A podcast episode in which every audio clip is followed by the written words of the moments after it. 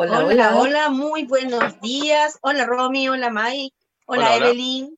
Hola, querida, buenos días. Buenos días. Oh, más formal. Y, buenos días, buenas tardes, buenas noches a todas las personas que nos escuchan hoy en vivo o que después reproducen nuestro programa. Les contamos que estamos en Viaje Infinito, ya la conexión a tu interior, donde vamos laborando con distintos temas espirituales, de medicina natural, de bioenergía, conociéndonos. Este viaje al interior con todos los elementos que nosotros vamos a ir brindando durante el programa permite saber quién somos, dónde estamos y cómo obviamente atraer lo mejor hacia nosotros. Como se nos escucha en radiohoy.cl, este es un programa que está online, que, nueva, que después queda grabado y lo pueden descargar desde YouTube y también se escucha mañana a las 15 horas por Radio Amatista. Nos encanta tener contacto con todas las personas que nos escuchan, nos encantan sus opiniones, también nos son muy útiles, así que los invitamos a escribirnos, a contactarse con nosotros y eso se puede hacer en Instagram por viajeinfinito.radio, también por nuestra fanpage Infinito Viaje o por nuestros teléfonos que se los vamos a ir dando durante el programa. ¿Qué tema tenemos hoy? Un tema fascinante porque estamos en el ciclo de las comunicaciones y todo comunica. Toda mi forma de moverme, de pensar, de sentir, de tocar comunica. Entonces vamos a hablar de cómo mejorar la comunicación sexual. Y en esa parte nos encontramos. Bien, eh, creo que Rome está con unos temas de, de conexión, así que vamos ahí no sé, Evelyn, te doy a ti la palabra, ¿te parece? Perfecto, y así no, ella mientras se puede solucionar su problema, eh, la colocamos en la colita, como dice. Bueno, hola chicos, hola chicas. Espero que estén contentos, felices, tranquilos y sanitos, ¿ya? Y nuevamente retomando la vida como debe ser, con más tranquilidad, con más amor. Bueno, comenzamos este tema del ciclo de sexualidad y yo eh, voy a, tratar un tema de cómo los niños comienzan a cuestionarse sobre los temas sexuales, ¿ya? Algunas estrategias, cómo entender. La educación sexual debería comenzar desde lo más temprano en la niñez, especialmente cuando el niño comienza a desarrollar el lenguaje y puede realizar preguntas. Para un pequeño la sexualidad es un tema más entre tantos otros, ¿ya? No se conflictúan tanto. Un principio, perdón, un principio pedagógico afirma, se afirma generalmente que se debe enseñar a partir del interés del niño. Eso los psicólogos y, y muchos estudiados en la materia lo dicen, que no hay que anteponerle antes las cosas ni preguntarle nada a medida que ellos vayan preguntando, tan simplemente como ellos son. Eh, puede indagar porque tiene, a lo mejor puede desde un punto de vista, eh, puede preguntar por qué tiene una vagina o pene. Igual le preocupa, es lo mismo que preocuparle si hay estrella o no hay estrella, o si está lloviendo o no está lloviendo. Para ellos es simple. Si se escuchan sus inquietudes, como cualquier otra cosa, el tema sexual pasa también a ser natural, sin, eh, sin, sin más importancia que la que poseen otras preocupaciones y sin carga de tabú y, misterio que habitualmente tiene este tema, ¿ya? Nosotros para los adultos. Eh, si en cambio no se le responde o, o, se inhibe su curiosidad, o simplemente le dije, ¿por qué preguntas tonteras? ¿Ya? Que a veces los adultos cometemos esas, estupideces porque nos quedamos plasmados, no hayamos de dónde tomarlo y cómo explicarlo. O eres muy chico para esas cosas. Eh, puede fijarse en él una inquietud, ¿ya? Sentirse inseguro, eh, dificultades eh, en su forma de relacionarse con los demás, incluso inseguridades. No solo importa la información que se le dé al niño, sino también que los padres comuniquen sentimientos y juicios valóricos a sus hijos. Los niños eh, reciben mensajes de libros o televisión constantemente hoy en día, pero estos suelen ser neutros o peor, confusos. En función, eh, bueno, es función, digamos, de los eh, paterna ser orientadores en un principio, transformando, eh, por ejemplo, un aviso publicitario en una oportunidad educativa. ¿ya? Ahí uno tiene que interferir, porque si no ellos están medio confusos, no entienden el concepto aún. ¿Cómo hacer diferenciar entre la realidad y la fantasía? ¿Ya? Realidad, fantasía, publicidad, o revista, o internet. A partir de los tres años comienzan además a vivir la edad lúdica, ¿ya? Florece la imaginación, la fantasía, las inquietudes y surge el juego eh, como la dinámica esencial en el proceso de crecimiento. Entre los 3 y los 5 años, lo sexual comienza a ser parte de los juegos. Se inventan a bajarse los pantalones, conversan sobre pololeo, juegan al doctor, papá, mamá, a veces sobre la cama. Esto es parte del descubrimiento natural de ellos. Eh, hombres y mujeres, por lo tanto, es esperable esta clase de actividades. Una dosis de juegos sexuales parte normal del desarrollo infantil eh, incluso es factible que los niños no lo utilicen como válvulas de escape en su inquietud interna. esta edad se les intriga, por ejemplo, el por qué las diferencias anatómicas, la importancia de las distinciones como hombre y mujer se complementan en la reproducción. ¿Cómo enfrentar a los niños en este caso? No avergonzarse, actuar con naturalidad, actuar, eh, no demorar la respuesta, ser instantáneo, no inventar ni mentir, dar respuestas claras, usar un lenguaje adecuado, no dar detalles innecesarios y enseñar con el ejemplo. Eso es lo que tenía en este caso como estrategia o desde qué punto de vista mirar y enseñar la sexualidad en los niños, mi querida Valentina. gracias, gracias, gracias Evelyn. Es importante porque es por ese proceso pasamos nosotros también. Exacto. Fuimos niños y hasta despertar nuestra curiosidad pasó por esos mismos niveles. A lo mejor hay cosas que no recordamos porque mucho de lo que hacíamos se consideraba tabú en ese tiempo. Ya, o de lo que sentíamos y no era ir a conversar. Hoy en día los chicos que yo veo ahí en mis nietas preguntan de todo. Es más fácil expresarte y eso es muy lindo. Bueno, yo lo que les traigo ahora para presentarlo un poquito es de la comunicación asertiva sexualmente, la comunicación afectiva en la cama con todo lo que involucra el gozo, el abrazo, el placer, el hacer el amor. Yo tengo una definición bastante personal en que la relación sexual es hacer el amor a uno mismo. No quiere decir que voy a ser egoísta, todo lo contrario.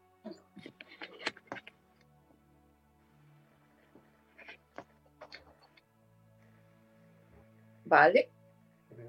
Valentina. Valentina. Se quedó pegada Valentina. Se quedó pegada, hola. No, mi querida. Buenas. Ahí sí, ahí volvió Valentina. Ah, ya estoy aquí de vuelta. Bien. Ya estoy de vuelta. Bien. Entonces, hacerse el amor a uno mismo es la única manera de poder hacerle el amor al otro. Porque si yo no estoy completo conmigo, ¿cómo voy a pensar en completar el otro con algo tan íntimo en donde me puedo sentir dañado?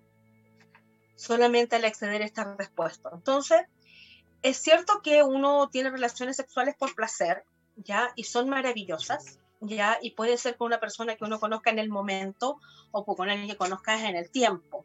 Pueden ser solamente un encuentro apasionado, hermoso o un encuentro que me lleva a construir otras cosas independientemente de lo que suceda, si yo no me conozco, es imposible que pueda respetarme y fomentar el respeto también por el otro. En la comunicación sexual, en ese momento en que nosotros se nos sube la temperatura y empezamos a expresarnos corporalmente, donde la mente se aquieta, las emociones se van de fiestas y sencillamente me expreso, la idea es hacerlo a partir de que ya tengo un conocimiento de mi ser. ¿ya? Esa es la madurez sexual. Para la madurez sexual parte con el saber yo quién soy según la edad que tenga. ¿ya? Si yo estoy muy perdido en mi interior, las relaciones sexuales, después cuando las empiezo a evaluar, no han sido las más fructíferas o no me han dejado lo mejor. Y muchas veces me van generando pequeños daños, pequeñas incomodidades que se van acrecentando en el tiempo. Si yo estoy involucrándome físicamente con alguien, todo mi campo energético se funde ese otro y todos los colores de la aura generan una mezcla inmensa, ya que perdura en el tiempo, que no dura solamente el momento del encuentro. Se habla que dura cuatro meses. ¿Ya? Así que ese es el paso importante que doy. Ahora, en la relación misma, tengo que tener yo una forma de comunicarme que tiene que ser, más allá del frenesí, del fuego, de la pasión, que es lo que me motiva, si quiero conversar algo, tiene que ser calmado, me tengo que dar un tiempo de pausa y ver el momento oportuno. Cuando lo voy a hacer, lo voy a hacer mirando a los ojos. Si es una relación donde me amerita la confianza, lo voy a hacer tomando la mano me voy a seguir comunicando antes o después del acto mismo con este encuentro físico de mirada, en donde a través de los ojos voy a estar mirando el alma del otro. Esta parte es súper importante y a veces no la saltamos, desde la timidez, desde lo que nos asusta, desde los famosos tabús, desde lo que dijeron, que no dijeron, desde que no quiero perder al otro si me agrada, aunque no me guste cómo me tocó, pero me agrada como persona, muchas veces no voy a hablar, me voy a quedar en silencio. Pero eso me va a generar a mí una bombita de tiempo de desagrado en el tiempo. Inclusive traumas que después son varias, varias sesiones terapéuticas poder sacarlos o descubrir, descubrirlos, porque fueron muy superficiales. Entonces la idea es que si yo me voy a expresar, voy a mirar a los ojos, voy a tomar la mano. Cuando uno está hablando después de, uno está muy acaramelado y si no hay mucho contacto, uno no mira al otro. Y la, tendencia es que el varón habla hacia afuera, hacia arriba y en, y en sentido opuesto a la persona. Y la mujer habla mirando hacia los pies del varón y tratando de que ojalá no vean mi rostro ni nada cuando yo estoy diciendo algo que me molestó cuando yo estoy diciendo algo que me agradó, voy, lo miro de frente, sabes que la pasé genial, me gustó cómo me tocaste, la hice muy bien, qué rico lo que sentimos y me conecto. Pero cuando quiero decir algo que me generó una incomodidad, una insatisfacción, me voy a ocultar. Porque tengo, aparece ahí el miedo al rechazo, el miedo al abandono, las críticas, todas las cosas. Entonces, de mí va a depender que yo me pueda comunicar sexualmente de forma abierta usando el mejor nivel de voz y estando atento a las reacciones del otro. Es tan íntimo lo que vamos a hablar en ese momento con este ser íntimo, que no solamente lo hemos visto desnudo, sino que hemos conocido la magnitud de su explosión energética, que a lo mejor yo voy a decir con toda la sutileza, con todo el amor una situación y voy a describir algo que quiero o que no quiero, pero el otro lo va a tomar desde la agresión igual. Porque él puso todo su ser o ella puso todo su ser para y se va a sentir criticado, criticada y esa en esa mezcla de emociones que se explotan, que van, que vienen, que se siente, que la piel vibra, que nuestra kundalini se nos activó, no siempre vamos a encajar desde la lógica ya eh, más elevada o desde la inteligencia más emocional lo que el otro nos dice. Entonces de mí depende estar presente, y mirarlo, tocarlo. Hay pequeños gestos que me van a dar cuenta si el otro lo está tomando como agresión, si el otro lo está tomando como una crítica que es irremediable, lo hice todo mal, no sirvo para nada, que es del lugar del otro. Pero si yo estoy dando el mensaje, lo tengo que mirar, porque no puedo interpretar. No sirve, ay, se lo dije y lo tomo súper bien porque me digo, sí, tienes razón y miraba el techo. No, es mirándolo a los ojos. La calidad de mis intervenciones tiene que ser más importante que la cantidad de mis intervenciones. La calidad de mostrar lo que a mí me está sucediendo, lo que me gusta, lo que no me gusta, cómo me hago sentir después, cómo quedo al otro día, debo hacerlo de una manera muy completa, más que a cada rato dar un poquitito, a cada rato dar un poquitito, porque eso me va a insegurizar a mí y no siempre voy a poder tener como esta magia de conexión de mirar al resto al otro. Ahí está el respeto hacia la pareja. Ahí está lo que yo estoy buscando ahora. Muchas veces no tenemos el acuerdo entre ambos, porque recién nos estamos conociendo. Si a lo mejor yo voy con la imagen de que con esta persona voy a entablar una relación y el otro o la otra está con la idea de que solamente voy a tener un momento muy placentero.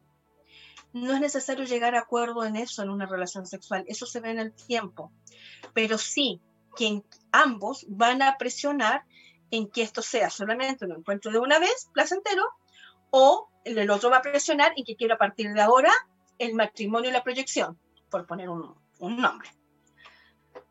Sí me sirve entonces, ya que vamos a estar siempre en momentos distintos y sobre todo quiero, me agradó, quiero mantener este ser cerca, más allá si me agradó la relación sexual, es preguntarle cómo te sientes, estás completo, sientes que te falta algo. Y uno decir, ¿sabes qué? Yo quedé completísima, pero siento que me faltó más abrazo. Siento que después necesito que me contengas. Siento que después me des un espacio, me des aire. Siento que después es importante un baño. Siento que después es un rato de, de meditar. Eso que yo siento también manifestarlo después. Y se va transformando esto en un diálogo que se va aprendiendo. Eso le quería compartir yo ahí de una comunicación más asertiva respecto a nuestra sexualidad. Evelyn.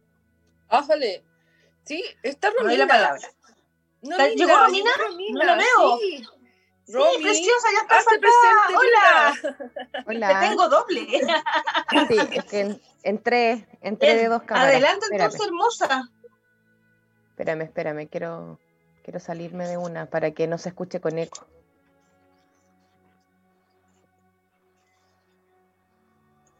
Ahí sí, ¿se escucha bien? Ahí sí, sí, sí, perfecto. Ahí sí. Súper. Bueno, tuve unas dificultades técnicas, parece que...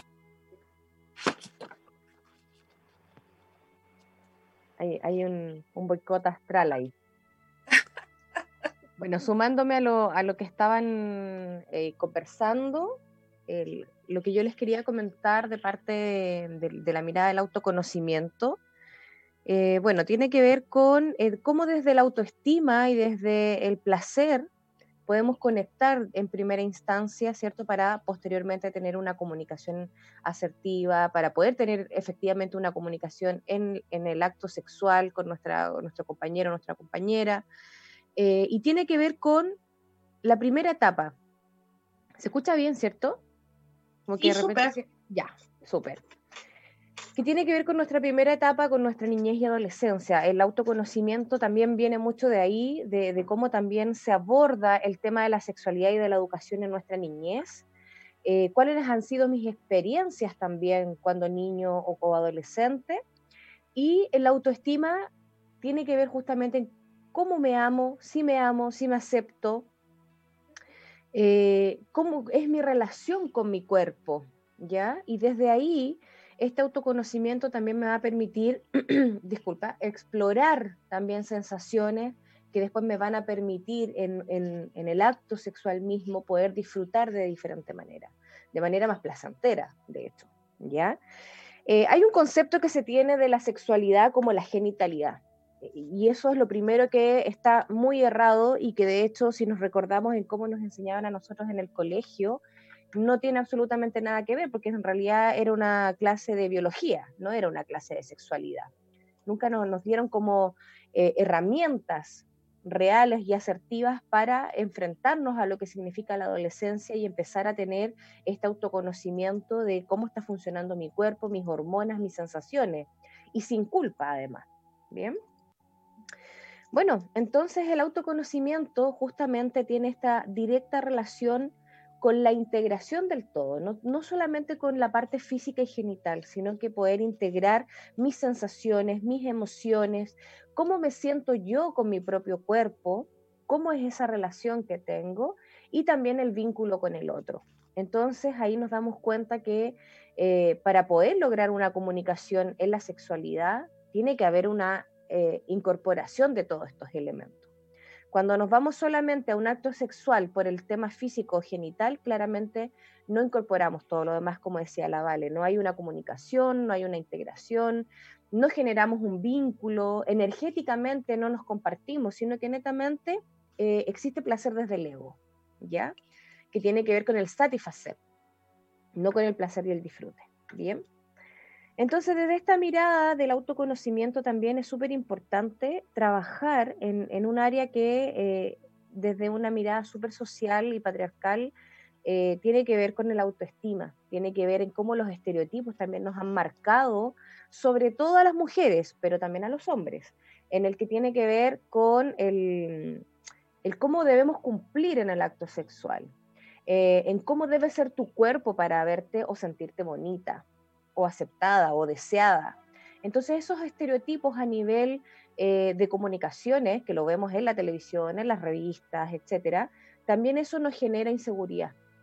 Y si no tenemos las herramientas en nuestro hogar, con nuestra familia, en el colegio, claramente vamos a ir desarrollando ciertas inseguridades a futuro que después cuando llegamos al acto sexual tenemos diferentes sensaciones, emociones y que eso después derivan en otras dificultades que también después llegan a terapia, en donde no me vinculo con el otro, en donde no puedo eh, disfrutar, etc. Hay un sinfín de, situaciones y casos que después se pueden em, desarrollar o desencadenar a raíz de esto. O sea, podemos decir que el punto más importante de todo esto tiene que ver con, primero que todo, el autoconocimiento, la autoestima, amarme, aceptarme desde ahí para luego poder entregarme con un otro, fusionarme con un otro, disfrutarme con un otro. ¿Ya? Entonces ese bienestar en la sexualidad tiene que ver, primero que todo, con sentirme bien conmigo misma. Y podríamos decir también que dentro de la sexualidad hay varios puntos que son así como súper breves, porque si nos vamos a profundizar tenemos tema, pero muchísimo. Eh, primero que todo, la actitud hacia eh, nuestras propias vidas, hacia nosotras mismas, ¿cierto? La autovaloración, creer en nosotras, porque si voy a estar constantemente auto boicoteándome de que no soy suficiente o que no soy capaz, ahí vienen todas las inseguridades. Sentirnos, bueno, como decía, sentirnos capaces y apreciar nuestro cuerpo, amarnos tal cual somos, con, con nuestras formas, con nuestros colores, etc. Y que no exista ese estereotipo tan marcado de belleza, entre comillas, cultural, exigente, que eh, finalmente no nos permite disfrutar. Entonces, la frase sería como piensa menos y disfruta más. Y desde ahí vas a empezar a conectar con tu autoconocimiento, con tu exploración también. Hay un, hay un tema súper tabú que tiene que ver con la exploración y con que esté súper eh, mal mirado, incluso no se habla, no se habla en los colegios, no se habla en la familia. Eh, son muy pocas las familias que quizás tocan estos temas desde muy pequeños y no es un tema tabú que tiene que ver ya cuando empezamos a desarrollarnos en la adolescencia, ¿cierto? Hormonalmente, biológica y fisiológicamente. Y después empezar a hablar desde el respeto, desde el placer, desde el disfrute, cuando ya somos un poco más adolescentes. Y va todo relacionado con nuestra ciclicidad, con nuestras etapas de crecimiento y de tener la empatía y la asertividad de poder ir desarrollando en cada etapa eh, los temas en definitiva para que de esta forma, cuando lleguemos a nuestra primera encuentro sexual, sea placentero y sea de disfrute y no sea traumático, por ejemplo. ¿Bien? Eso es vital, chiquillas, para poder tener entonces un disfrute en, el acto íntimo, que es tan nuestro, ¿cierto? Como la sexualidad, que no tengamos miedo de hablar de sexualidad, de hablar así bajito, oye, no, no sé qué, o de preguntar bajito a, alguien en la familia, a la amiga, si es que tenéis buena eh, confianza y buena relación con tu mamá, lo conversáis. Yo afortunadamente lo tuve, lo tengo, y eso es maravilloso, te cambia absolutamente la perspectiva de poder hablar abiertamente de estos temas que no tienen por qué tener una carga negativa ni positiva. Son temas naturales del ser humano y podemos hablarlos. Y desde ahí es donde nos empoderamos de un tema y después nos va a permitir disfrutarlo a cabalidad. Eso, chiquillas, en este primer Muy bien. Gracias, Romy, gracias, Evelyn, por esta primera parte del programa. Y nos vamos a ir ahora a la pausa musical y luego a comerciales. ¿Con qué canción iniciamos esta pausa musical? Con una canción de Mon Laferte, El Beso. Me encanta. Hola, hola, ya estamos acá de vuelta, acá en Viaje Infinito, en donde estamos hablando de comunicación sexual asertiva, la mejor forma de, de entablarnos con un otro. Así que les damos a todos los que nos están escuchando la más gran bienvenida a esta segunda parte. Eh, y me corresponde partir a mí, ¿ya? Con un tema que es interesante, que tiene que ver entre la lógica, el frenesí, el placer, de qué manera yo me comunico, ¿ya? Yo me comunico porque tengo una razón para comunicarme. Y estuve investigando y me sorprendí porque en el año 2007 un grupo de psicólogos dijeron que habían 237 eh, razones por la cual uno hacía el amor. 237 razones. Ya, y me sorprendí muchísimo. Entonces me puse a hacer una lista y después a revisar. Claro, hay algunas que se parecen, pero no tanto, como que cada mira distinta. Bueno, desde las partes más religiosas es para tener hijos, para consumar el matrimonio, ya que es la obligación. Y luego viene por cumplir, para disfrutar del propio cuerpo, para conectarme espiritualmente, para convertirme en pareja, para ser amante convencional, para ser amante no convencional también, por diversión, por agradecimiento, por reciprocidad porque te la debo, para sorprender, para reafirmarme la autoestima, porque si hay veces que uno toma mucha confianza ahí y puedo ser uno mismo, eh, por dependencias emocionales, en donde no puedo decir que no, porque toca ese día, no hay vuelta, no me lo salto. Por miedo a la soledad, para retener al otro, para desinhibirnos, porque estoy motivado con el otro, para sacar la jaqueca. Muchas personas lo usan porque de esta manera libero energía y saco la jaqueca. ¿Ya? Eh, para calmar la ansiedad, porque me hace sentir muy bien, porque me lleno de energía, porque libero las energías que tengo atoradas. Esto tiene que ver tanto cuando yo tengo una relación sexual con otro o cuando exploro mi cuerpo sexualmente, que son dos cosas distintas, ¿ya? Para obtener recursos, porque hay respuestas químicas, hormonales y por testarudez. ¿Ya? Esas son algunas de las 237 razones que yo encontré. Y es fascinante entendernos porque la mirada con la cual yo me planteo al otro es esta. Es decir, tengo que coincidir en la comunicación asertiva que el otro quiera una mirada similar. El otro lo hace por diversión, yo lo hago por recursos. El otro lo hace porque se libera, yo lo hago porque se me quita la jaqueca. Es decir, la motivación de estar con ese otro eh, es bastante distinta, ¿ya? Y de ahí nuevamente tocamos del mirarnos con respeto, el sentirnos. Ahora, el frenesí y la razón los va a dominar mucho más lo que son las respuestas hormonales. Cuando nosotros iniciamos en una primera etapa, se dice que lo que actúa eh, como hormona es el nivel de testosterona. Por eso que es el varón quien más busca. ¿Ya? Porque siente en su cuerpo se modifica eh, sus células empiezan a vibrar de tal manera que genera una mayor cantidad de testosterona, que es lo que me motiva. Cuando ya estamos teniendo la relación o ya tenemos un acercamiento, eh, viene y activa mucho la serotonina, ¿ya? Y nos genera esto una sensación de agrado, de bienestar en estas respuestas químicas, que es parte de lo que mi mente inconsciente empieza a buscar y de esa manera vamos equilibrando nuestras emociones.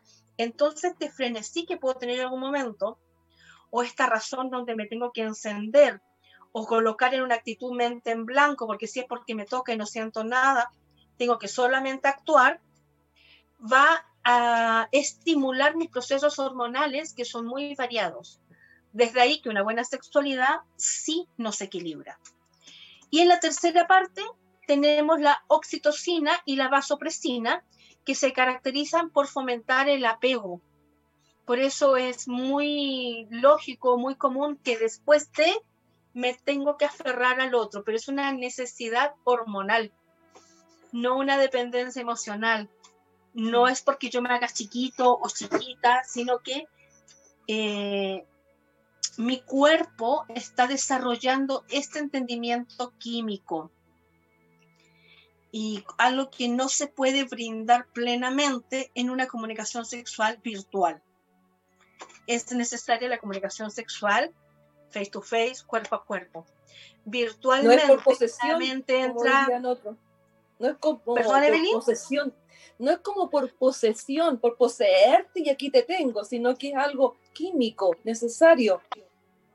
Absolutamente. Entonces, cuando yo me estoy comunicando sexualmente con mi pareja o con otra persona o con otro ser, esto tampoco tiene que ver nada con género, online, que se está usando muchísimo hoy en día, quedo en el primero o segundo nivel, pero no paso al tercer nivel de sanación hormonal.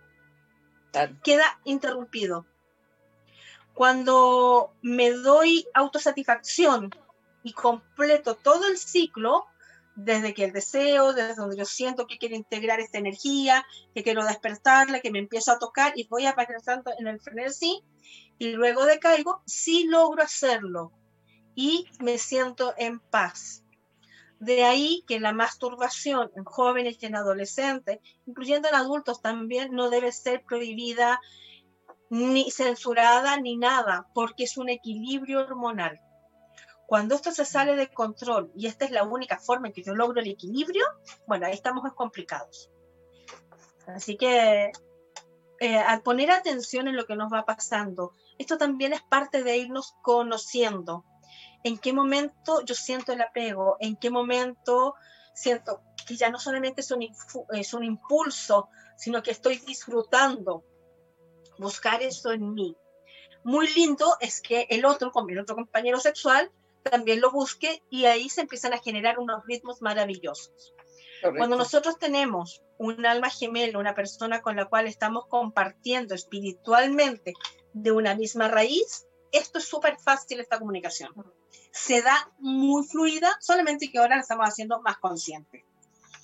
Y eso es con lo que yo les quería aportar en este equilibrio que tenemos que tener, pero tiene que ver con el autoconocimiento que habíamos visto recién. Y Evelyn, te doy la palabra ahora para que nos comentes sobre cómo nos influye el Internet, que justo yo ahí te toqué algo. Ay, sí, correctamente, eh, pero me voy a referir a los niños, porque bueno, sabemos que Internet para los adultos es como un escape, un medio de escape, eh, somos más conscientes de eso. Y bueno, y de acuerdo al equilibrio que tenga mental del individuo es como lo va a llevar pero a mí me interesa desde el comienzo. Tenemos sexualidad para comentar, uh, como de todos los medios. Y yo me voy a, en este caso, voy a visualizar los niños y adolescentes que usan Internet, en este caso, para buscar la sexualidad. Ellos están, eh, ellos pueden enviar y recibir mensajes sexuales con la intención de controlar con mayor facilidad algunas situaciones y por tanto eh, asegurar sus intenciones y las imágenes, videos y mensajes que visualizan y comparten, ¿ya? ya sea por chiste, ya sea por, por, diferentes motivos. Características como en el anonimato, el asincronismo, que suben, bajan documentación, imágenes, por cualquier sea el motivo. Y la sensibilidad son factores clave de la comunicación digital que ayudan a dar la sensación de control deseada, ¿ya? Yo controlo esto, yo lo estoy enviando, ¿ya? Yo me estoy exponiendo de alguna manera, pero de una forma sesgueada, ¿ya? No total. Gracias al anonimato, los adolescentes pueden encontrar consejos sobre la salud sexual sin temor a ser identificados. Y a eso me, me, me, me refiero cuando digo yo una exposición sesgueada. ¿ya? Discutir sobre asuntos morales, emociones sociales relacionadas con el sexo directamente para compartir asuntos como su orientación, orientación sexual, ¿ya? Ahí ellos pueden exponerse, a veces bajo una imagen, eh, para no ser, eh, porque todavía tienen el temor de ser este, discriminados, todo porque todavía existe en la sociedad. Eh, bueno, relacionados con el sexo más que nada, y para comparar, para eh, compartir cómo es su orientación sexual. Preguntar sobre situaciones cómo pueden ser problemáticas para ellos. ¿ya? Todo esto favorece sus procesos de exploración y búsqueda de su sexualidad. Eh, Internet también se presta para dar, desatar comportamientos impulsivos, desinhibidos y desprovistos de parámetros éticos y o morales. que pueden eh, terminar en consecuencias riesgosas o que vulneran su integridad y la de otros. En eso hay que tener cuidado. Tienes toda la información. Por lo tanto, eh, hay veces que eh, mente desequilibrada lo utilizan de mala manera. ¿ya? Internet facilita la comunicación de adolescentes solitarios y ansiosos que no tienen el apoyo muchas veces familiar y, o, la debida eh, información más limpia, ¿ya? Sin embargo, sin un, un, acompañamiento y una formación crítica sobre los contenidos que existen en Internet, los usuarios podrían llegar a ser víctimas de acoso sexual eh, o explotación sexual comercial en línea. ¿Y qué no se da eso? Caen en esas trampas. Por eso hay que tener cuidado. Internet es muy bueno, pero ¿quién está en el otro lado? ¿Quién es la persona? ¿Está eh, facultad, eh, con una facultad equilibrada? ¿Hay de por, miedo, por medio otros intereses? Y buscan justamente estos niñitos que están un poco desinformados, que no tienen el apoyo familiar o de un guía, incluso del colegio. Por eso hay que tener cuidado con Internet. Eso, chica, querías comentarle cómo influye y es importante. Muy bien, gracias.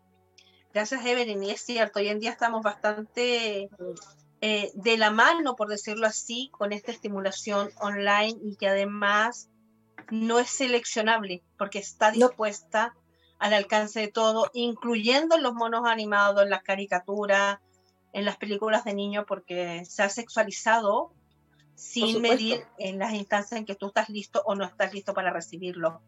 Romina, tú nos quieres aportar ahora, creo que un tema importante, que es el mismo el placer, ese disfrutar donde no tenemos culpa y el atrevernos a jugar. Adelante, Romina. Exactamente. Claro, en esta parte, bueno, tomándome un poquito también de lo que hablé en el primer bloque, como tiene directa relación con el autoconocimiento, ¿cierto? Con la autovaloración y cómo es la conexión con mi cuerpo y con mi emocionalidad para poder generar un vínculo con un otro. Es de esta forma como logramos entonces llegar a tener una experiencia de placer y de disfrute sin culpa, ¿ya? Está todo directamente relacionado. Estos juegos sexuales que yo le llamo que en realidad es información que está a disposición, eh, va eh, en, el, sentido de sacarle un poco el peso, ¿cierto?, social y de tabú que tiene el tema del juego sexual. Hay mucha información y hay mucha información que está mal entregada también. Cuando hablamos de juegos sexuales también hablamos de experimentar, de tener sensaciones, eh, de revolucionar también nuestra sexualidad. El experimentar tiene mucho que ver con que salir de ese encuadramiento, ¿cierto?, del que se nos ha eh, criado o enseñado en nuestro núcleo o familiar o en el colegio o en nuestros círculos sociales más íntimos.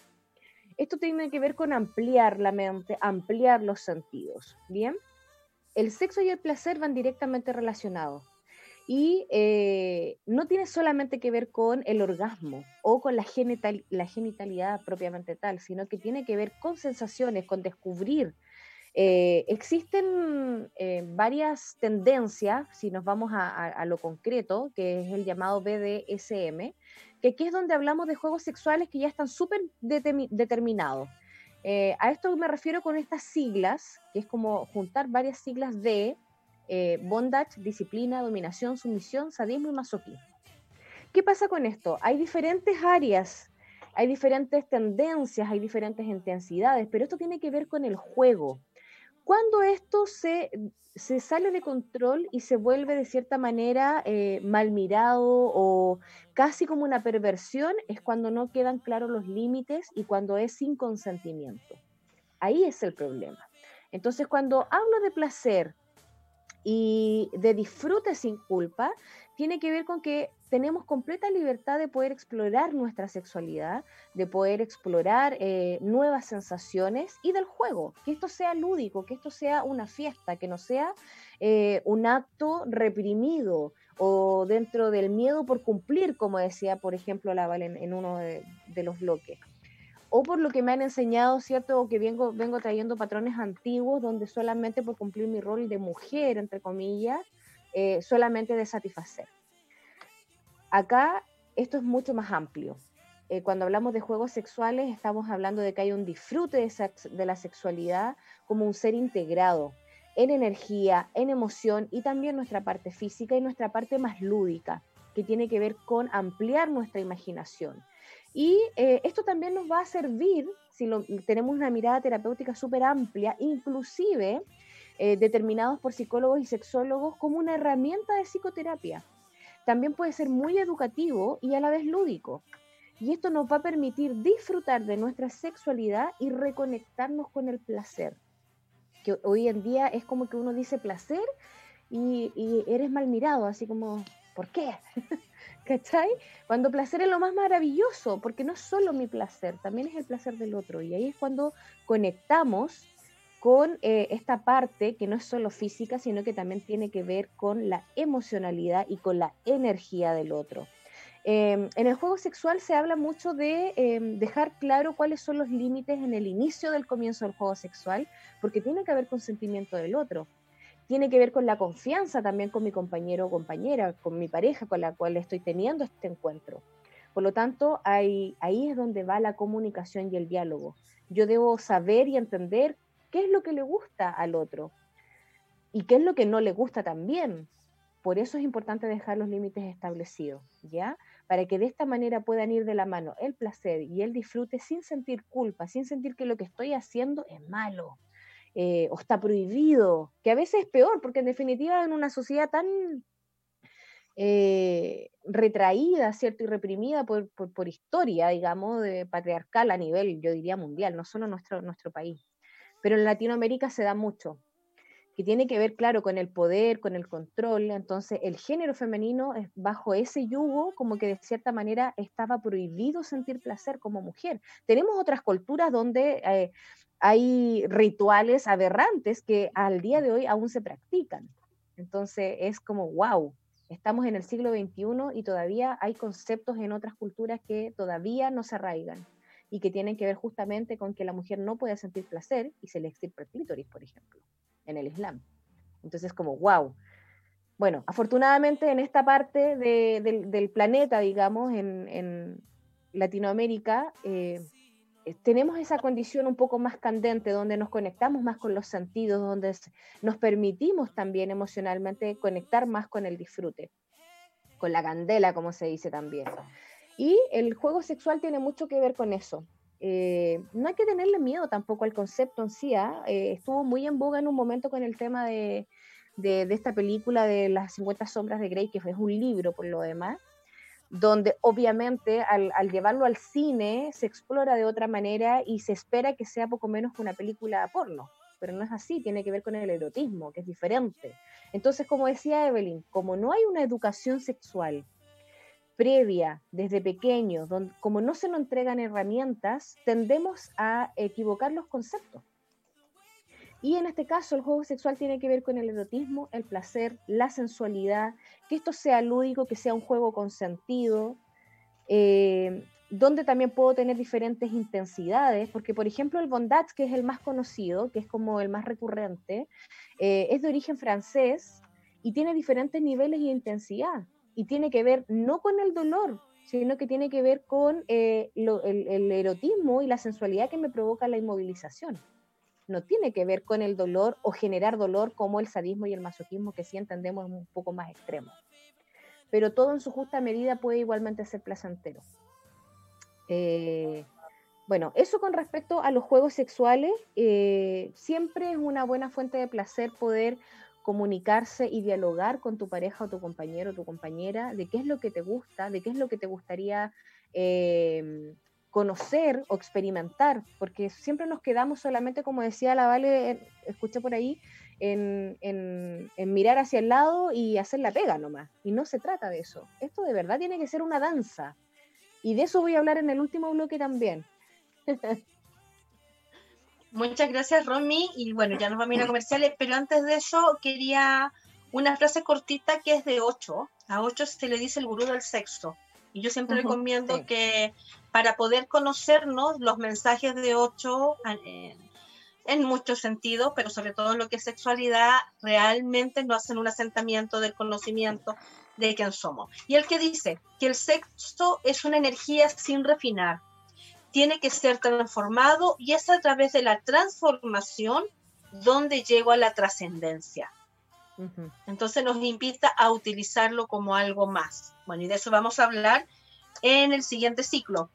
Eh, nos vamos ahora con la canción de Silvio Rodríguez, maravillosa, Desnuda y con sombrilla, luego a comerciales y volvemos. Hola, hola, ya estamos acá de vuelta con este programa que se ha hecho bastante entretenido y que tiene un contenido distinto, una mirada diferente desde el autoconocimiento, poder conectarnos con nosotros mismos. Y te voy a dar la palabra a ti, Pelín, para que nos hables sobre la desinformación que tenemos nosotros en sexualidad. Ya, y aquí vuelvo nuevamente, muchas gracias Valentina, vuelvo nuevamente al plano educativo, ¿ya? En la actualidad estamos asistiendo a una lucha continua de sobreinformación, donde la erotización del ambiente, de los medios informativos, tanto televisivos, en películas, música, video, publicidad, eh, contrasta con el silencio de la comunidad, tanto familiar como educativa. Una sociedad que no proporciona una educación sexual suficiente y adecuada hace que los niños y adolescentes se sientan influenciados en sus valores y actitudes. La mayoría de las veces esta influencia es negativa ya que el aprendizaje no se realiza en un sentido humano trascendente. Humano trascendente.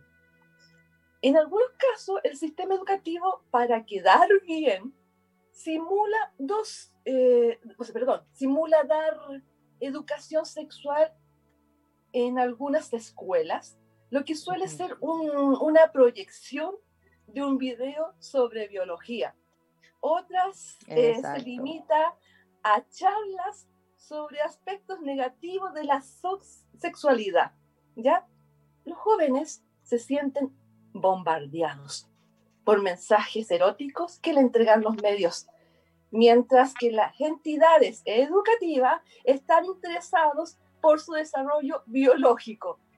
El silencio que habitualmente sienten en sus familias la falta de directriz educativa coherente les obliga a buscar información y consejos en amigos que consideran más experimentados, eh, pero que no suelen ser buenos maestros, ya que han pasado por la misma experiencia, muchas veces inadecuada, por un, con un sentimiento de culpabilidad y secretismo entre lo repugnante y lo prohibido llevándolos a embarazos no deseados, enfermedades de transmisión sexual, abusos, entre otros, y así muchos más. en lo personal, y como resumen, eh, podría extender, porque ya podría extenderme mucho en el tema en cuestión, eh, se debería replantearse el actual programa educativo con una mirada más humanista y científica científica, ¿por qué? A nivel cuántico, a nivel holístico, de qué se trata la sexualidad, ¿ya? Y humanística como ser humano, desde el respeto, del amor, de la consideración de mí mismo y hacia el otro. Ya, voy a enumerar esto y esto lo escribí clarito, ¿ya? Porque fue una idea que se me lo tengo en, en cabeza hace tiempo. Punto uno. Tener en eh, a ver, vamos a buscarlo porque no me acuerdo mucho. Ya. Tener un concepto científico y humanizado de la sexualidad que le permita comprender que esta forma parte del ser persona. ¿Ya? Mm. Dos, hacerse cargo de ella. Cuando el amor con el placer para recrear en cuanto acto la felicidad, el goce y la vivencia del otro en todo lo que su vida tiene de peculiar y singular. ¿ya? Tres, asumir la sexualidad con libertad y responsabilidad dentro de un marco ético, de respeto a sí mismo, hacia el otro u otros, que no se hace. Enseñar esos parámetros. Eh, cuatro, ser sexualmente libre y responsable para elegir el sentido de su sexualidad y cuidarla como un bien propio que le pertenece por su persona y que le acompañará durante toda su vida. ¿Ya? Cinco, asegurar que ese sentido y ese cuidado de su sexualidad concuerden con nuestra condición y nuestros valores humanos. Seis, tener salud mental, lo que le permitirá acreditar una salud sexual, salud mental. ¿Por qué digo mental? Porque con todas las vivencias y sobreinformación, la mente se atrofia, la mente se enferma, la mente en cierta medida se desvía, haciendo una mirada de lo bochornoso, de lo sucio, de lo, de lo prohibido, de lo no normal, desde el secretismo. Y esto es normal y hay que asumirlo. No hay, como, no hay que verlo como un pecado.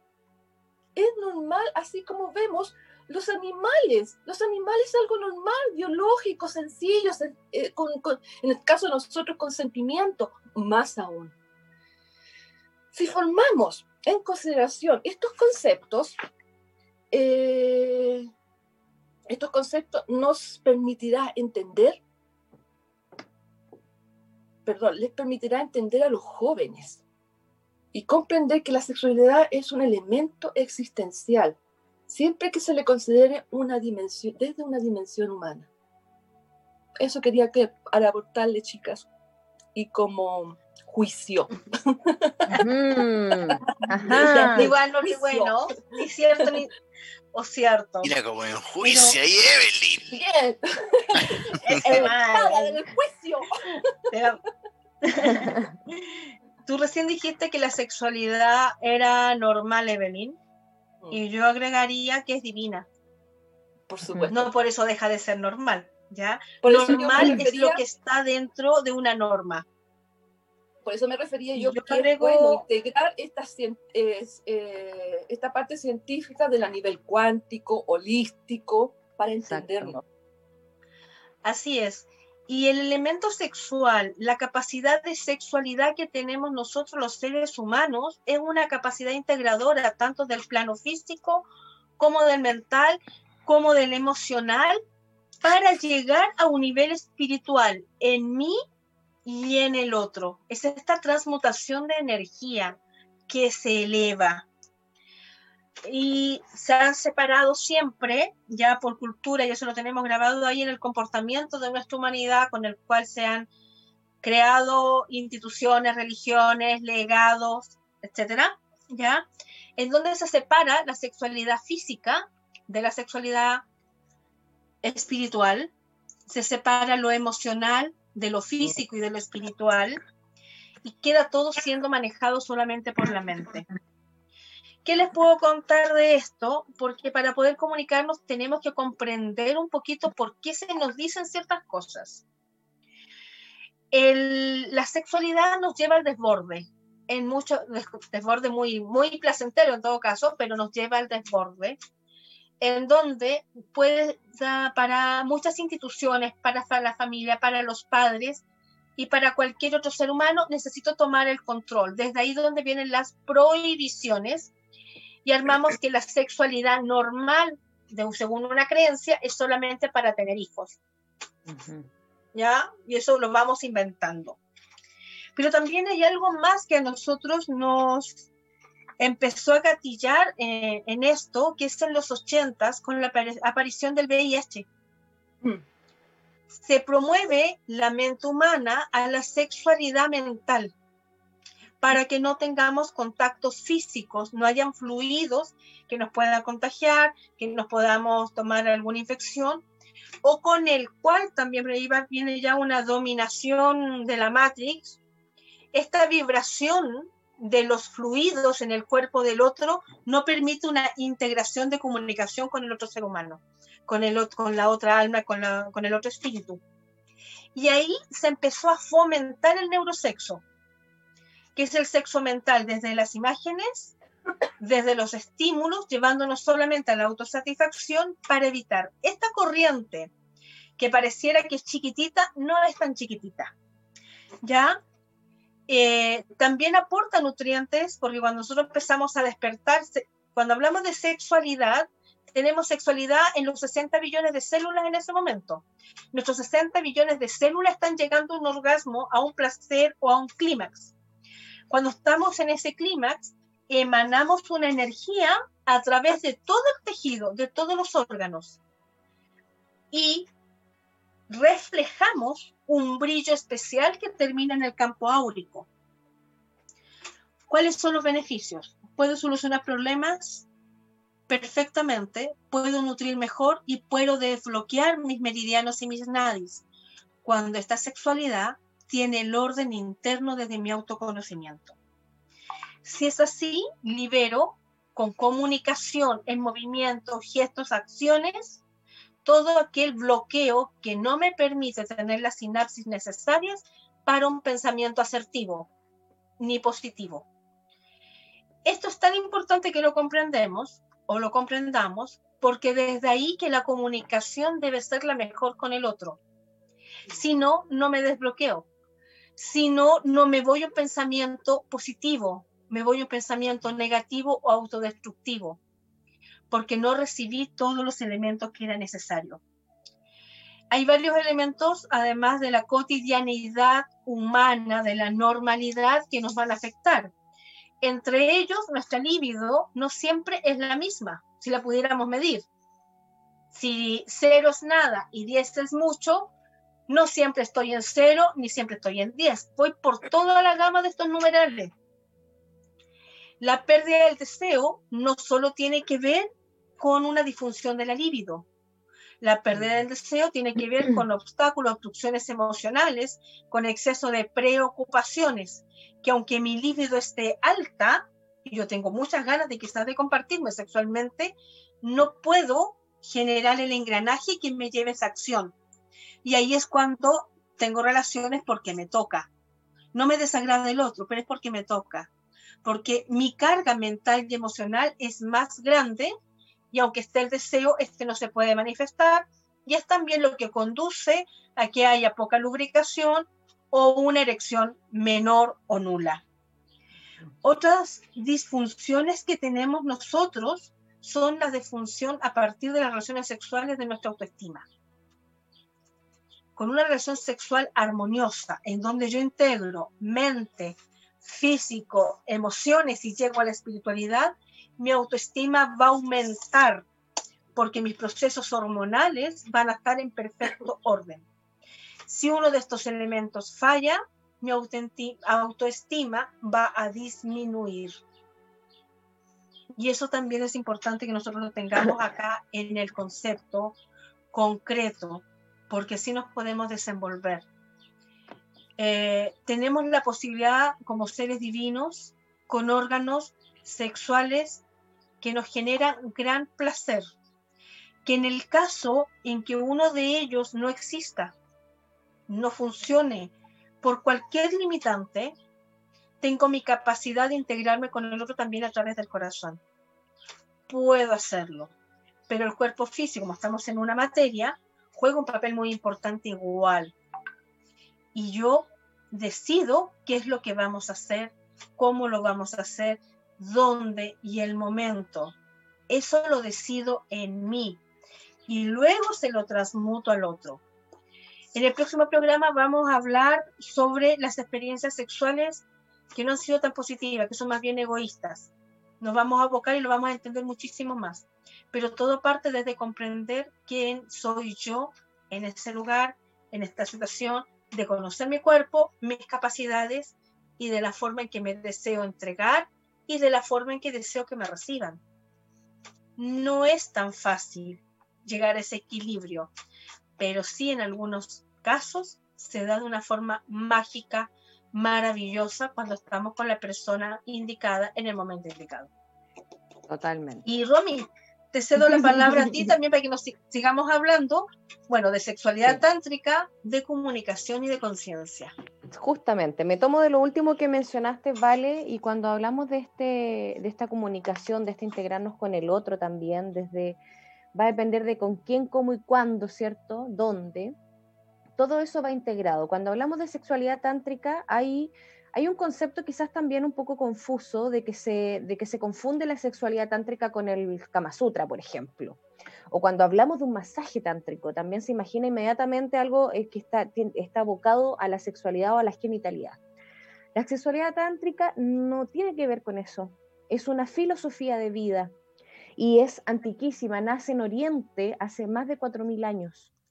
Por lo tanto, tenemos ahí a los más sabios de los sabios de la conexión espiritual con respecto a la sexualidad. Efectivamente, eh, la sexualidad tántrica habla de que no es necesario la penetración para poder llegar al disfrute, al orgasmo, pero no se centra solo en eso, porque sí efectivamente hay eh, entendidos, hay muchos coaches sexuales que hablan con respecto a la sexualidad tántrica, que por lo menos los últimos 20 años está ahora mucho más en boga que antes. Se utiliza mucho em, en centros terapéuticos, hay coaches sexuales que hablan del tema, que enseñan eh, cómo integrar también esta filosofía de vida, ¿ya? Eh, no es que se estudie, pero sí se puede aprender a integrar, porque nadie nos enseñó nunca, como decía Evelyn, nadie nos enseñó nunca, ni en el colegio ni en las familias, a integrar al ser desde las otras aristas, no solamente desde la matrix y, el pensamiento lógico, sino que desde una conciencia, desde una espiritualidad, desde una emocionalidad, desde la energía. Y justamente la sexualidad tántrica tiene un poquito también que ver con una mirada que tiene la cábala, que la voy a mencionar al final. Entonces, me voy a la sexualidad tántrica. Eh, hay cuatro puntos que son los más básicos y los más importantes, porque tiene muchísimos. Si no fuésemos a cuáles son los, puntos que aborda la sexualidad tántrica, son muchísimos. Y, yo creo que hay muchos otros por descubrir, pero cuatro son los más importantes. ¿A qué nos, referimos con esto? Hay eh, pilares básicos para poder integrar esta filosofía de vida. Y más que cuatro puntos, les vamos a llamar las cuatro llaves. La primera llave es aceptarse a sí misma, o a sí mismo, claro, y a los demás tal cual son, para que así la, la relación directa con este vínculo tenga el concepto del disfrute, se pueda integrar. La segunda llave es estar presente en el momento, estar presente aquí, disfrutando contigo. Y eso implica tener los cinco sentidos activos, vivir absolutamente consciente de este momento. La tercera llave es expresar lo que sientes y piensas. Por ahí también lo mencionó una de las chicas cuando decía, yo puedo decir solamente cuando lo paso bien, ¿y por qué no puedo decir cuando algo no me gusta, cuando algo no me es cómodo, cuando algo eh, sencillamente no me gusta? También tenemos esa posibilidad. Y en esta tercera llave, expresar lo que sientes y lo que piensas es primordial. Dar y recibir qué quiere cada uno, qué quiero yo, pero también qué quiere el otro, en un momento determinado, porque puede ser que en otro momento esto cambie. Por eso es importante el diálogo y la comunicación activa, presente y consciente. Esto tiene que ver con saber pedir lo que queremos y lo que nos gusta. Y por eso también es tan importante el primer punto, el autoconocimiento y la autoexploración. Porque ¿cómo yo voy a disfrutar mi sexualidad si ni siquiera sé qué es lo que me gusta o no conozco mi cuerpo? ¿Bien? Y así también escuchar ¿cierto? A la persona que tengo enfrente, con la persona con la que estoy compartiéndome y compartiéndonos, mi compañero, mi compañera, etc. Y la cuarta llave sería el movimiento armónico y fluido. Esto también es súper importante en la filosofía del Tantra porque tiene que ver con que el acto sexual o la sexualidad en sí, como no tiene que ver con la genitalidad, no tiene que ver con la carne propiamente tal, con solo el aspecto físico, ¿ok? Sino que como integramos esta conciencia de la energía, del ser, de la espiritualidad, por eso tiene ese fluir, por eso tiene, eh, cuando yo les decía que esto es como una danza, por eso no puede ser solamente como uno lo ve o como uno lo imagina erróneamente en base a lo que nos comentaba Mike ahí en los comentarios con lo que tenemos en Internet. Hoy día hay tanta pornografía que hay jóvenes y adolescentes que juran que eso es la sexualidad y se trauman o se bloquean o, sencillamente tienen un mal concepto y lo aplican de esa manera después a sus vidas. no tiene que ver con eso. Ahí también hay estereotipos y hay estereotipos muy patriarcales de dominación, de sometimiento eh, y solamente llevados al plano físico, cero espiritualidad. Por eso es importante conectar con esta filosofía. Si a alguien le hace sentido y quiere explorar y, e instruirse, hágalo, porque de verdad que es maravilloso cuando uno empieza a aprender y aprender de nuestros antiguos, de nuestros ancestros. Uno dice, oye, hace 4.000 años atrás, estamos en el siglo XXI, deberíamos haber aprendido algo. Bueno, de eso se trata. ¿Cómo alcanzar el equilibrio? Al compás de mi energía y la energía del otro. Y este vaivén, ¿cierto? Que es como una danza, es lo que nos va a permitir este movimiento armónico y fluido. Para poder fluir en armonía, para poder disfrutar, para poder conectar con el placer y a esto se le llama la filosofía de vida de la sexualidad tántrica. El objetivo principal es dejarse llevar por el placer y disfrutar con libertad, sin culpa. Y aquí quiero mencionar brevemente, eh, hay una visión de la Kabbalah, que también es una visión muy antigua, antiquísima, eh, y que no tiene que ver con que solo se estudia, sino que eh, pues, eh, ¿qué, quiero decir esto? Perdón, que no se estudia y yo me vuelvo experto, sino que es un constante aprender día a día y aplicarlo a mi vida. La Kabbalah también tiene una visión con respecto a la sexualidad, al placer, eh, donde le sacamos ese concepto de, del ego, ¿cierto? De lo que es malo y lo que es bueno, sino que sencillamente si yo me conecto desde la conciencia, me voy a conectar desde lo que mi alma quiere y de lo que mi alma está conectando con el alma del otro con la energía, con la emocionalidad, con la espiritualidad. Y le saco ese peso tan terrenal, carnal, de que esto es malo. Al contrario, es, como decía la Vale, es divino, es maravilloso, es la unión y es la fluidez de la energía de dos personas que se vuelven una. Entonces también ahí los invito a instruirse, a revisar información con respecto a la Kabbalah, que también tiene una mirada tremendamente profunda con respecto a la sexualidad y el placer. Eso por ahora, chicas. Genial. Muchas gracias, Romy. Muy interesante todo lo que estás planteando y hay que usarlo. Hay que usar toda esta información. Evelyn, para ir redondeando los minutitos que nos quedan, ¿qué, ¿algo más que aportarnos? Ya, eh, yo sigo con interesante lo que dice y plantea eh, Romina, pero eso es más bien a una persona más consciente y más adulta, que ya lleva un camino espiritual y quiere llevarlo. Es bueno que lo bien. Eh, yo sigo insistiendo en la parte básica, que es eh, los niños y los jóvenes. Y para eso es necesario compartir, y les digo a familiares, padres y mm. quien sea que esté a cargo de estos niños, que compartan más con ellos.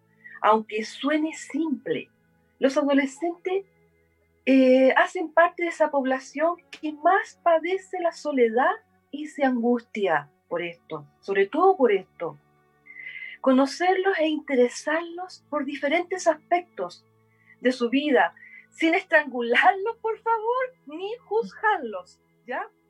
Para que empiecen a compartir lo que sienten desde ti mismo. Comparte con ellos lo que tú sientes, ¿ya?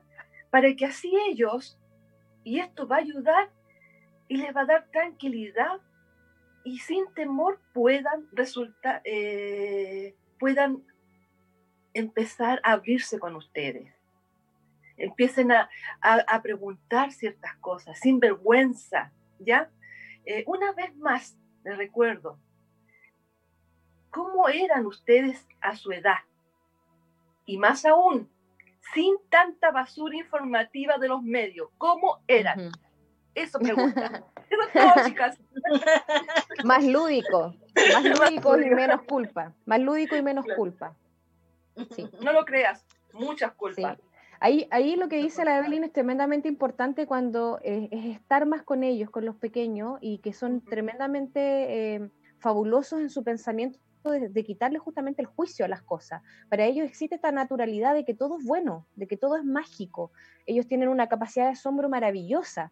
Y cuando te plantean temas que para ellos son curiosos, pero que no son malos ni buenos, no hay un tabú ahí, te preguntan desde su curiosidad y desde su ingenuidad. Y es maravilloso poder tener ese diálogo y quitarle justamente ese peso de culpa y de tabú a un tema que es tan natural. Aprendamos de los niños. bueno, maravilloso. yo quisiera leerles algo chiquito de 8 para terminar y decir que lo que el amor hacia nosotros mismos, el amor hacia el otro, es lo que ayuda a trascender la sexualidad. ¿ya? El sexo en sí mismo es una técnica. ¿Y qué dice de esto 8? El amor es peligroso, el sexo no es peligroso. Las personas que tienen miedo del amor no tienen miedo del sexo. El amor es peligroso, el sexo no es peligroso, puede ser manipulado. Hay muchos manuales actualmente sobre la manera de hacerlo. Puedes manipularlo. El sexo se puede convertir en una técnica. El amor nunca se convierte en técnica. Si el sexo tú tratas de mantener el control, incluso ayudarás a lograr lo supremo. Llegarás a un cierto punto, pero volverás atrás, porque en algún lugar necesitas abandonarte. Por eso es que el orgasmo se está volviendo cada vez más difícil. La eyaculación no es un orgasmo. dar nacimiento a un niño no es un orgasmo. El orgasmo es la participación de todos tus cuerpos, mente, cuerpo, alma, todos juntos. Tú vibras, todo tu ser vibra, de los pies a la cabeza. Dejas de controlar la existencia que ha tomado posesión sobre ti y tú no sabes quién eres. Es como la locura, es como un sueño, es como la meditación, es como la muerte. Es como conectarse con la fuente. Le petit mort. Te vienes, absolutamente. Ni vienes, y ni que eres materia, ni nada. Exacto. Así es. Bueno, con esto terminamos nuestro programa, invitándolos eh, dentro de este ciclo de sexualidad que lo unimos al ciclo de comunicación. Próximo martes nos juntamos con el tema Liberando experiencias sexuales egoístas. Recuerden que este programa lo podemos ver por los canales de YouTube, lo buscan por Radio Hoy o por Viaje Infinito. Además de eso, que estamos en nuestras redes de Instagram como viajeinfinito.radio y en la fanpage de Facebook como Infinito Viaje. Y que mañana a las 3 de la tarde además vuelve a estar en línea por radioamatista.cl. Un abrazo, bendiciones. Nos vamos a despedir con eh, un tema de cultura profética que es la complicidad. Bellísimo. Excelente semana a todos. Chao, chicas. Chao. Bendiciones a todos. Bye, bye. Chao, chao.